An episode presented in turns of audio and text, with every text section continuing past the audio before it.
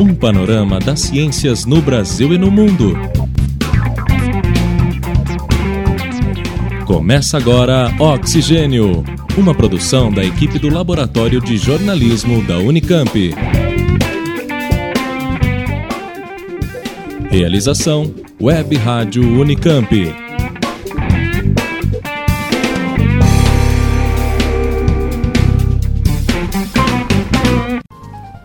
Olá, este é o nosso último programa de 2015. E a gente encerra o ano com destaque sobre ciência, tecnologia e até culinária. Na entrevista, nossa convidada é Gabriela Escoto, que é antropóloga com pesquisa sobre mineração. Ela vai falar sobre os impactos socioambientais desse setor, no caso da barragem de Mariana e também de outras regiões do Brasil. As reportagens de hoje abordam inclusão por meio da tecnologia você sabia que a primeira pessoa a fazer programação foi uma mulher? O quadro Arquivo da Ciência fala sobre o bicentenário dela, Ada Lovelace. E no final do programa, o assunto é culinária e ciência no livro O Frango de Newton. Agora vem aí as notícias. Notas de ciência. Os casos de plágio aumentaram 10 vezes nos últimos 20 anos. O assunto foi discutido por Alice Lupton, da Authenticate, durante o Encontro Nacional de Editores Científicos realizado pela ABEC em novembro. O site Retraction Watch divulgou que em 2009, 80 papers foram identificados por má conduta científica. Já em 2014, os casos aumentaram para 400. Lupton explica que os artigos são retirados, mas continuam sendo citados. Por exemplo, Artigos científicos da área médica que contenham erros podem atingir os tratamentos de pacientes. De 180 artigos de medicina retratados, foram gerados mais de 2 mil citações, sendo que apenas 2% mencionavam a retratação. A pesquisadora argumenta que a pressão por publicações está impactando a qualidade e a quantidade de pesquisa e que falta treinamento durante a formação de futuros cientistas e pesquisadores sobre boas condutas científicas. Texto de Germana Barata, Sara Schmidt para Notas de Ciência.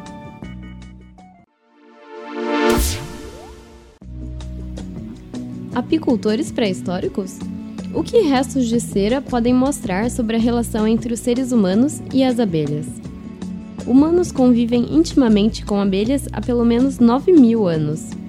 Essa é a conclusão da pesquisa publicada em novembro na revista Nature. A pesquisa analisou a composição química de resíduos grudados em cacos de cerâmica, identificando a presença de cera de abelhas. Com base nisso, verificaram que essa relação foi contínua por mais de 7 mil anos na Europa, norte da África e no Oriente Próximo. A associação próxima entre abelhas melíferas e comunidades agrícolas da pré-história pode ilustrar o início do processo de domesticação desses animais, levando ao desenvolvimento da apicultura. Texto de Roberto Takata. Fernanda Grael para Notas de Ciência.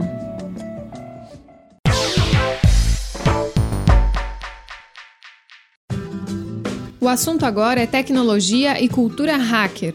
A Sarah Schmidt foi conferir um projeto social que ensina jovens a desenvolverem games e sites e também estimula o senso crítico sobre o uso da tecnologia.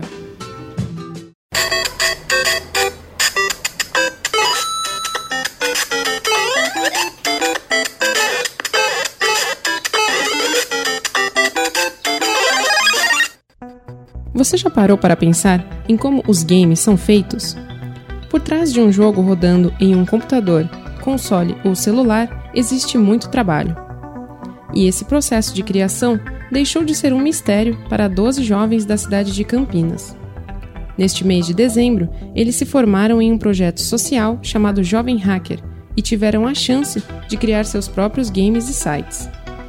Os estudantes, que têm entre 13 e 16 anos, participaram de oficinas gratuitas durante sete meses aprenderam sobre o hardware dos computadores, ou seja, a parte física das máquinas e o funcionamento de suas peças. Também tiveram aulas práticas sobre princípios básicos de programação e criação de jogos. Gabriel Fedel, um dos realizadores do projeto, explica como foi o desenvolvimento das aulas. A gente montou um currículo que abrangia no começo uma introdução a hardware e software, entender o mínimo do, do, de como funciona o computador, processador, memória, HD, a relação disso com o sistema operacional e os programas. Depois a gente teve um primeiro contato com o Scratch, que é uma linguagem de programação voltada para crianças, ter um, é na verdade ela não é bem uma linguagem de programação, é um ambiente, um ambiente né, voltado para ensino de programação para crianças. Depois a gente teve um módulo de web, que aí foi voltado a entender como funciona a web e as tecnologias envolvidas, né, que nem o HTML, o CSS principalmente. E o último módulo foi o módulo de Python, que seria uma linguagem de programação mais, mais alto nível, que foi a, a linguagem que eles mais utilizaram no desenvolvimento dos projetos. Durante os encontros, os estudantes escolheram quais programas gostariam de criar como projeto final. A maioria optou pelos games. Esse processo criativo envolve algumas etapas. Primeiro, foi preciso elaborar uma história. Em seguida, planejar o cenário e os mapas em que a ação ocorre. Ainda, os jovens hackers precisaram pensar na jogabilidade de suas criações. Essa tarefa consiste em prever o que os jogadores podem fazer dentro do enredo e do sistema do jogo. Foram criados games dos mais variados tipos. Teve uma réplica do famoso Space Invaders, clássico do Atari, o jogo Moon, em que o personagem precisa sobreviver a um desafio diferente em cada fase para seguir adiante, e até um game de zumbis, criação do João Vitor. Ele conta um pouco como foi a experiência. O projeto final foi um jogo de zumbi, que o zumbi veio atrás da gente e a gente tinha que matar ele. E eu gostei bastante do projeto Jovem Hacker. É bem interessante, aprendi bastante coisa e é isso aí. Um dos objetivos do projeto é auxiliar na formação de jovens que sejam críticos e saibam utilizar a tecnologia de forma autônoma. Por isso mesmo, o curso foi baseado em princípios da chamada ética hacker, como o uso de software livre, compartilhamento livre de códigos de programação e trabalho colaborativo. Então, a nossa ideia não era formar profissionais de, de, de, TI. Então a ideia era mais eles compreenderem como funcionam as coisas que eles estão utilizando para que eles fossem autônomos e, e, sei lá, num futuro independente da profissão deles, eles não fossem tão dependentes, né, da, tanto da tecnologia quanto das pessoas que dominam a tecnologia. Então, esse é um dos, seria assim um pouco a, a ideia principal do Jovem Hacker, então seria ensinar, ensinar tecnologia para empoderar esses jovens. O Jovem Hacker, edição Cultura Digital, foi contemplado pelo Programa de Ação Cultural, PROAC, da Secretaria de Cultura do Estado de São Paulo. A iniciativa é do Núcleo de Informática Aplicada à Educação da Unicamp e do Coletivo Revoada. Para conhecer os jogos e os programas criados pelos jovens, acesse jovemhacker.org.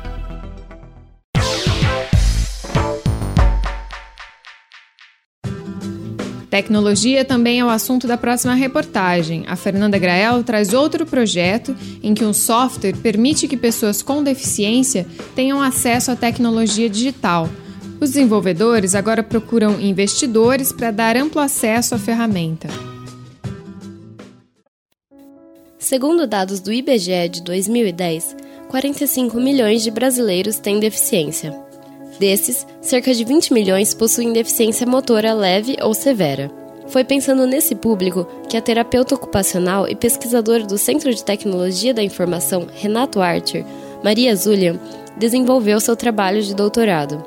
Ela criou um software de computador que permite o acesso de pessoas com deficiência motora severa ao universo digital, a um baixo custo. Isso porque, segundo a pesquisadora, a maioria dos deficientes tem baixo poder aquisitivo e vive um cenário de exclusão social. E como essas pessoas não eram protagonistas, nós descobrimos que não tinha ferramenta para avaliar o desenvolvimento cognitivo delas. Não tinha ferramenta para avaliar a capacidade funcional que elas não tinham. Então eu tive que criar tudo do zero.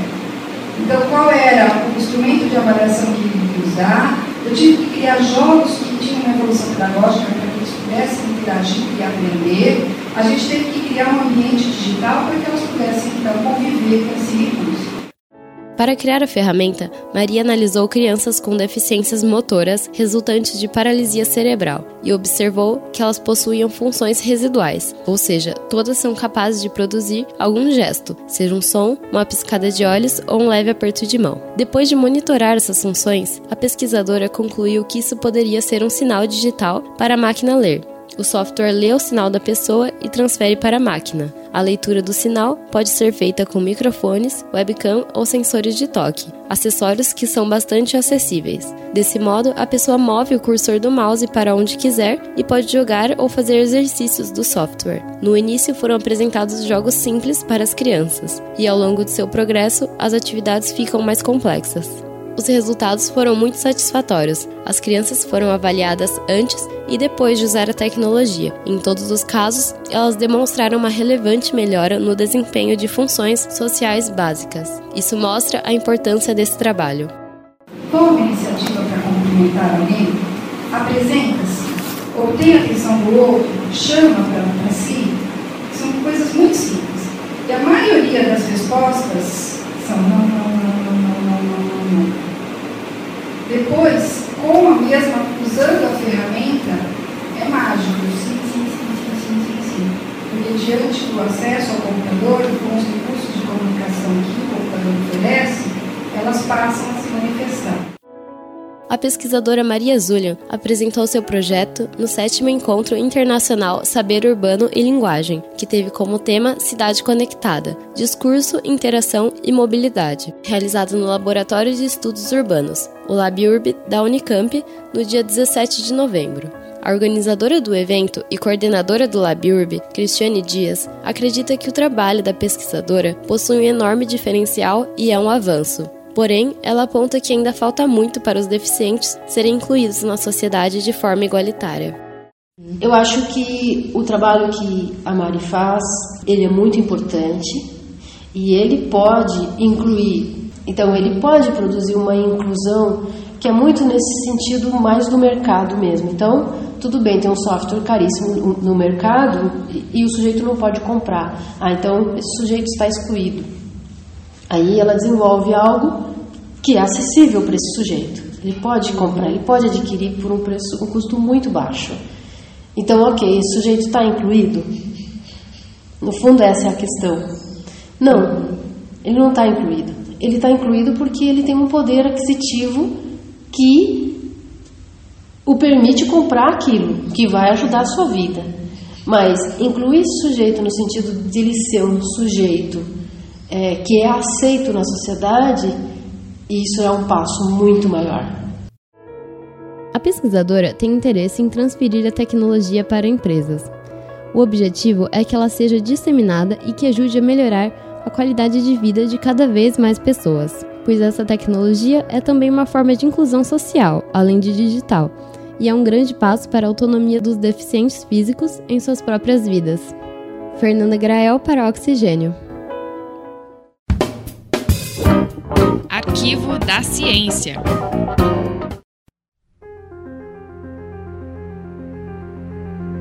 No dia 10 de dezembro é comemorado o bicentenário de nascimento de Ada Lovelace, uma das pessoas responsáveis por fornecer as bases para o surgimento de um objeto que hoje nos é essencial, o computador. Ada é considerada a primeira a desenvolver uma programação para uma máquina. Ela nasceu Augusta Ada Byron em 10 de dezembro de 1815 na Inglaterra filha de Annabella Milbank e Lord Byron, o poeta. Assim como a mãe, e por influência dela, Ada teve muitas aulas de matemática. Em 1833, Ada conheceu parte de um modelo de uma máquina de calcular chamada de engenho diferencial, inventada por Charles Babbage. Em julho de 1935, Ada casou-se com William King, que recebeu o título de Conde de Lovelace, nome pelo qual ela se tornou conhecida. Eles tiveram três filhos, em 1941, Ada voltou a ter contato com Bebas.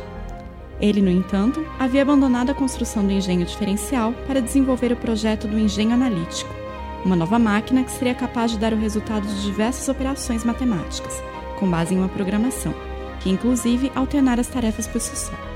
Em 1942, o italiano Luigi Menabrea publicou, com base em um discurso de Bebas, uma descrição da máquina e seu funcionamento, Ada, então, traduziu esse artigo para o periódico Scientific Memoirs. Além disso, ela acrescentou uma série de notas de rodapé no trabalho de Menabrea e, inclusive, apontou um erro de Babbage no processo. O que era para serem apenas notas, um trabalho secundário, transformou-se em importante obra. As notas da tradutora de Ada tinham o dobro do tamanho do artigo de Menabrea e tornaram-se mais famosas do que ele.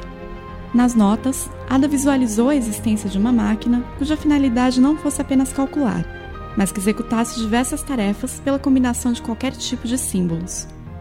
O engenho analítico de Babbage fazia essas operações por meio de cartões furados que estabeleciam os padrões, assim como o tear mecânico inventado por Joseph Marie Jacquard. A máquina, segundo Ada, poderia ser capaz até mesmo de combinar palavras e sons para compor poemas ou músicas. A ideia da máquina descrita por Ada estava muito próxima do funcionamento dos modernos computadores – que utilizam diversos tipos de dados. Ada também descreveu em suas notas como seria feita a programação da máquina.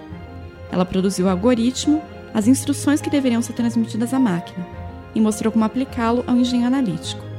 Outra questão abordada por ela e retomada mais tarde por Alan Turing diz respeito à capacidade da máquina de pensar por si própria. Ada dizia não acreditar nessa possibilidade, pois as máquinas caberia apenas receber instruções e não criar algo. Se você quer saber mais detalhes sobre a vida de Ada Lovelace, consulte os livros Os Inovadores, de Walter Isaacson, e Mulher Digital, o Feminino e as Novas Tecnologias, de Sally Plant.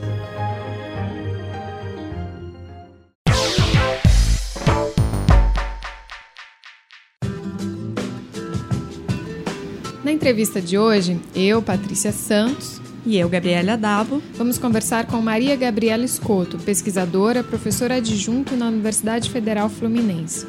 Nos seus estudos sobre políticas e movimentos sociais, entre outros temas, a professora discute o setor de mineração. A ideia aqui é abordar os impactos nas populações vulneráveis em regiões de mineração no Brasil e assim a gente pode acrescentar alguns elementos ao debate que a gente vem acompanhando nas mídias desde o rompimento da barragem de Fundão entre Mariana e Ouro Preto, em Minas Gerais, no dia 5 de novembro. Professora, para começar, a gente queria que você comentasse quais são as consequências socioambientais do acidente em Mariana. Olha, a primeira coisa que eu acho interessante destacar na tua pergunta mesmo é essa ideia de consequências socioambientais, né? Então, a ideia que justamente são o impacto desse desastre, como muitos outros, com uma base tecnológica, né? resultados não de tragédias ambientais, mas de problemas tecnológicos humanos, e que a destruição é, impacta tanto o ambiente quanto a, a sociedade que interage. Né? Então, um dos, dos primeiros grandes eh, impactos é consequência da quantidade de lama, né?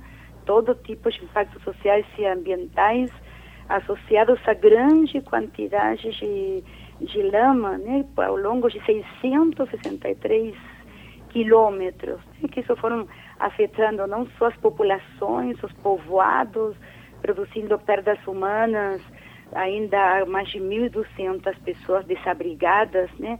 Como toda a, os estragos, né? Na, nos próprios rios e no próprio abastecimento de água, né? Aí você tem mais ou menos quase 1.500 hectares de terras também que ficaram destruídas, né? incluídas eh, áreas de proteção ambiental, unidades de eh, conservação, tipo, tem prejuízos para pescadores, ribeirinhos, agricultores, né, que envolvem nesse, moram nessa região, né? E então eu estou te falando só dos impactos socioambientais de curto prazo, né? Sim. Aí tem, quando você começa a ver também a questão que essa lama, que é a que fica estocada nessas barragens, a gente chama lama, mas ela ela tem uma lama altíssimamente venenosa, né? Com metais pesados que ficam na água e com todas as substâncias químicas que se utilizam nesse processo de separação de, eh, do, do, do, próprio metal, né? Com, com a terra, né? Então, assim, enfim, pela, pelo tempo aqui, inclusive não, não podemos ir fazer a listagem, né? Do, mas é um, ou seja, são brutais, e são brutais já no, no curto prazo, no médio prazo e, e no longuíssimo prazo. Certo. Professora, é, em linhas gerais, qual é o modelo de mineração que é adotado aqui no Brasil? Olha, no Brasil especificamente, eu te falar assim, na América Latina, né? Se você vê um pouco a América Latina desde o o descobrimento, né, da, da, descobrimento da conquista, né, da América Latina pelos portugueses, pelos espanhóis, um dos, dos grandes recursos naturais cobiçados foram os minérios, né. Então, é, a primeira questão é entender isso, né, que a mineração vai adquirindo diferentes formas de exploração da mineração, mas que parece ser uma coisa constitutiva da, da forma de colonização dos, dos territórios nos nossos países. No caso da toda a América Latina, nos anos 2000 aumentou muito, vinculado ao, ao que se chama boom de mineração, né? No caso específico do Brasil, uma das, das explorações mais intensas é vinculada ao minério de ferro. Né? Embora você tenha ouro, tem muitas outras, mas a pauta né, da, da, da, da exploração de minérios no Brasil as diferenças de outras, essa forte impronta do, da mineração de ferro concentrada muito em as minas, né, em Minas Gerais e no Pará, e o elemento fundamental é que quase tudo isso que se explora é para exportação. Então eu te diria assim que um grande modelo vinculado à extração, extração de, de minério e exportação na forma de de commodities para mercados externos. Então, tipo de eles chamam indústrias de mineração as próprias empresas, mas não indústria, porque há, há pouquíssimo processo de transformação. Então, são sistemas altamente extrativos voltados para exportação para mercados externos. Agora, professora, a gente queria também que você comentasse um pouco sobre a, o impacto da instalação dessas empresas e a relação com o desenvolvimento sustentável, quando elas falam de ações desse tipo. E como é que é o impacto delas em relação a essa proposta de desenvolvimento que elas. Olha, isso justamente eu venho pesquisando nos últimos anos nisso, né? A, a ideia de desenvolvimento sustentável, que foi uma ideia altamente transformadora na década de 90, né? Como você eh, vive hoje, explora, garantindo a, a, a, existência de recursos que são finitos para gerações futuras, né? Então, eu sempre digo que a mineração não pode ser sustentável, porque ela está baseada na exploração de um recurso finito.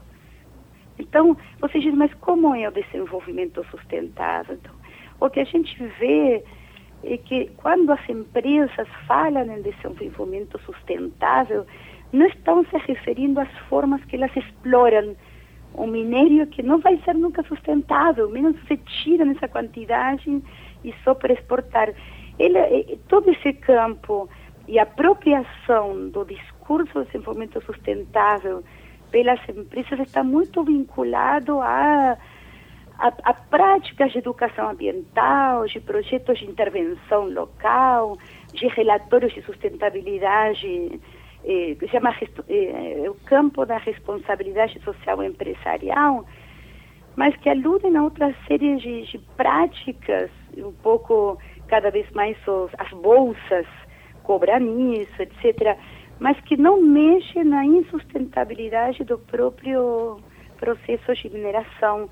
Então, tem autores, eu tendo a achar que é muito de uma marketing verde, sabe, apropriação, o esverdeamento de discursos, muitos deles publicitários ou voltados às exigências do licenciamento, mas que quando você vê e, e esses desastres como o da Mariana eh, tem esse poder de visibilizar e que não há essas formas de exploração mineral, não tem como produzir muito desenvolvimento sustentável, infelizmente. No relacionamento das empresas com as populações locais, podem surgir situações de discriminação, de racismo, por exemplo? Olha, quando tem todo um, um movimento, tem, no, no, Brasil tem a rede brasileira de justiça ambiental, né? E essa, essa é uma rede que foi se constituindo, seguindo uma inspiração dos movimentos negros nos Estados Unidos, né? E o movimento de justiça pela justiça ambiental, eles começam a denunciar os impactos de certos eh, as desigualdades associadas a determinados empreendimentos como da mineração e especificamente a questão do racismo. Agora, isso, ver se eu consigo, não é tanto porque a empresa no tratamento com as pessoas no local sejam racistas, mas que acontece quando você vê, estava olhando aqui o relatório de uns colegas de um núcleo de pesquisa da Federal de Minas Gerais, quando você vê, por exemplo, deixa eu te mostrar aqui o dado, quando você vê a Bento Rodrigues, né, que era o local próximo da, da barragem que, que quebrou, 20, 85% da população desse local é negra. Então, o que você observa, o movimento que eles visibilizam de como esses, por que você constrói uma barragem dessas com todo esse risco em lugares onde você tem populações vulneráveis, né? Você não, não constrói isso do lado de bairros eh, de classe média alta. Então, o que a gente vê é que esses desastres, eh, eles não, eh, não são democráticos, eles atingem grupos, e se você vê, olha, Aqui, Bento Rodrigues, 85% da população negra. Paracatu de Baixo, aí perto, 80% da população negra. Chesteira, 70, e alguma coisa da população negra. Então, olha, então isso é uma, em termos sociológicos, alguma relação que tem que ser compreendida. Certo. Isso que eu vem sendo indicado como como questões vinculadas ao racismo ambiental. Ok. É, professora Gabriela, para encerrar agora, a gente queria é, saber qual que é a sua análise sobre outras regiões no país que têm situação grave é, ou em risco iminente, como no caso de Mariana. E o que, que a sociedade pode fazer para cobrar mais, para evitar casos como esse? Olha, assim, uh, eu só estava, para você ter uma ideia do tamanho, eu estava olhando nesse relatório que mencionei, que só no caso de Minas Gerais, que anualmente se faz um relatório sobre riscos de barragens, essa de, de Mariana, né, que estamos falando, ela aparecia como um risco relativamente pouco, mas já identificou 27 barragens cuja estabilidade não estaria garantida nos relatórios. Né? Então, quando você vê, né, isso principalmente Minas e Pará, em termos de mineração, né, mas eh, agora uma das coisas fundamentais é, é isso, o fortalecimento das das instâncias de controle estatal, né? Então você tem tanto na etapa do, do licenciamento e isso é uma das coisas que a gente está escutando muito agora. Ah, tem que flexibilizar o licenciamento porque ele é muito burocrático e por isso o país não cresce. Isso não é, não é assim. Então, uma das coisas que a gente pode fazer, vocês no programa, nós na universidade, é, é, é desconstruir esses mitos que vão se construindo sobre sobre esse tipo de coisa. Então, brigar pelo fortalecimento institucional, né, licenciamento e mobilizar a população, sabe? É, a gente está agora assistindo a, a, ao Código de Mineração que vai ser votado no Congresso por uma comissão onde to, quase todos os, os, deputados e parlamentares envolvidos, isso nos relatórios públicos, têm seu, foram financiados pelas próprias empresas, as suas campanhas. Então eu acho que a população, cada um seu lugar, tem que, que entender que não é apenas, né, não porque seja pouco, alguma coisa que diz respeito a, ao grupo que está em situação de risco.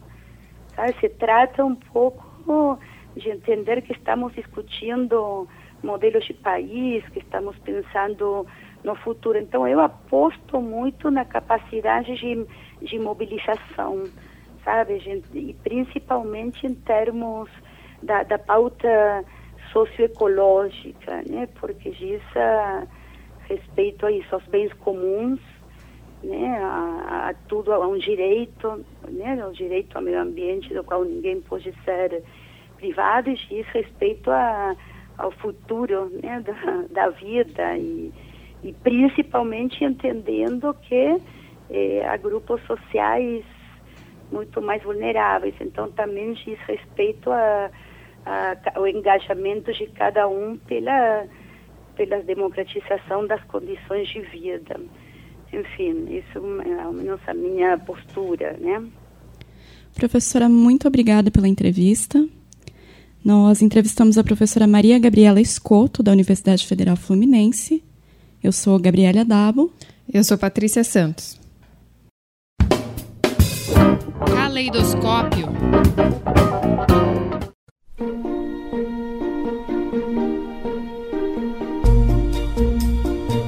Você sabe fazer uma maionese? É simples, não é? Mas você sabe o que dá à maionese aquela consistência densa? O ingrediente responsável por isso é a lecitina, uma substância contida na gema do ovo que faz com que ele se misture com o óleo. Esse é um dos exemplos da ciência presente na culinária. A mistura de certos ingredientes, sob a ação de calor, frio ou descanso, acaba transformando os alimentos, e esse efeito pode ser explicado a partir de conceitos da física, da química e da biologia. O livro O Frango de Newton, A Ciência na Cozinha, trata dessa relação da ciência com a culinária e do seu potencial para mostrar como a ciência está presente em nosso cotidiano. O autor do livro é Massimiano Buch, professor de comunicação e de sociologia da ciência na Universidade de Trento, na Itália. A ideia de mostrar essa relação não é tão nova, mas a atual moda dos programas de culinária dá mais espaço para aparecer em livros de divulgação, programas de televisão, shows em feiras e exposições de ciência. É um bom momento para a publicação do livro de book no Brasil. O livro mostra que ao longo do século XIX, a atenção à culinária como ciência se tornou mais efetiva, com o tema sendo abordado em livros e manuais. Alguns autores chegaram a chamar a cozinha de um verdadeiro laboratório de química, diante das possibilidades de experimentação e de comprovação de conceitos. O autor busca também episódios em que cientistas renomados utilizam metáforas da culinária para explicar conceitos, métodos e suas teorias. Foi o que fez o geólogo Charles Lyell ao explicar em carta a um colega sua nova teoria geral do clima como uma receita de cozinha. Charles Babbage, matemático envolvido na invenção do computador, também relaciona ciência e culinária ao dizer que cozinhar é uma modalidade comum e na qual os cozinheiros, assim como os cientistas, podem praticar fraudes, selecionando apenas dados empíricos que confirmem a própria hipótese. Esse episódio faz lembrar aquela tia que deixa de passar o segredo para fazer o bolo crescer além do habitual, não? Nas conexões feitas no livro, a gastronomia ganha status de uma nova ciência. Quanto ao título, é explicado por uma anedota. Certa vez, o físico e filósofo Isaac Newton teria combinado um jantar com um amigo. Ao se atrasar, o amigo jantou sozinho, mas deixou os ossos do frango em uma travessa coberta. Ao chegar para jantar, Newton abriu a travessa e, ao ver os ossos, declarou: Como somos distraídos, nós filósofos? Tinha certeza de não ter comido ainda? O Frango de Newton é o mais recente livro da coleção Meio de Cultura, da editora da Unicamp, que é dedicada à divulgação científica. Simone Paloni para Caleidoscópio. O programa Oxigênio vai ficando por aqui. Para 2016, nós estamos preparando algumas mudanças, umas novidades no formato e no conteúdo do programa. Até lá, acompanhe as novidades na nossa página no Facebook. Coordenação Simone Paloni, produção e reportagem desta edição Fernanda Grael, Gabriela Dabo, Kátia Kish, Roberto Takata, eu, Patrícia Santos e também Paula Pereira e Sara Schmidt. A Vitória Monte é responsável pelos trabalhos técnicos. Até 2016!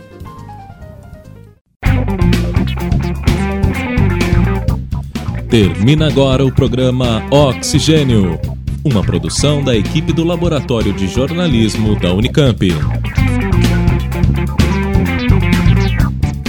Realização Web Rádio Unicamp.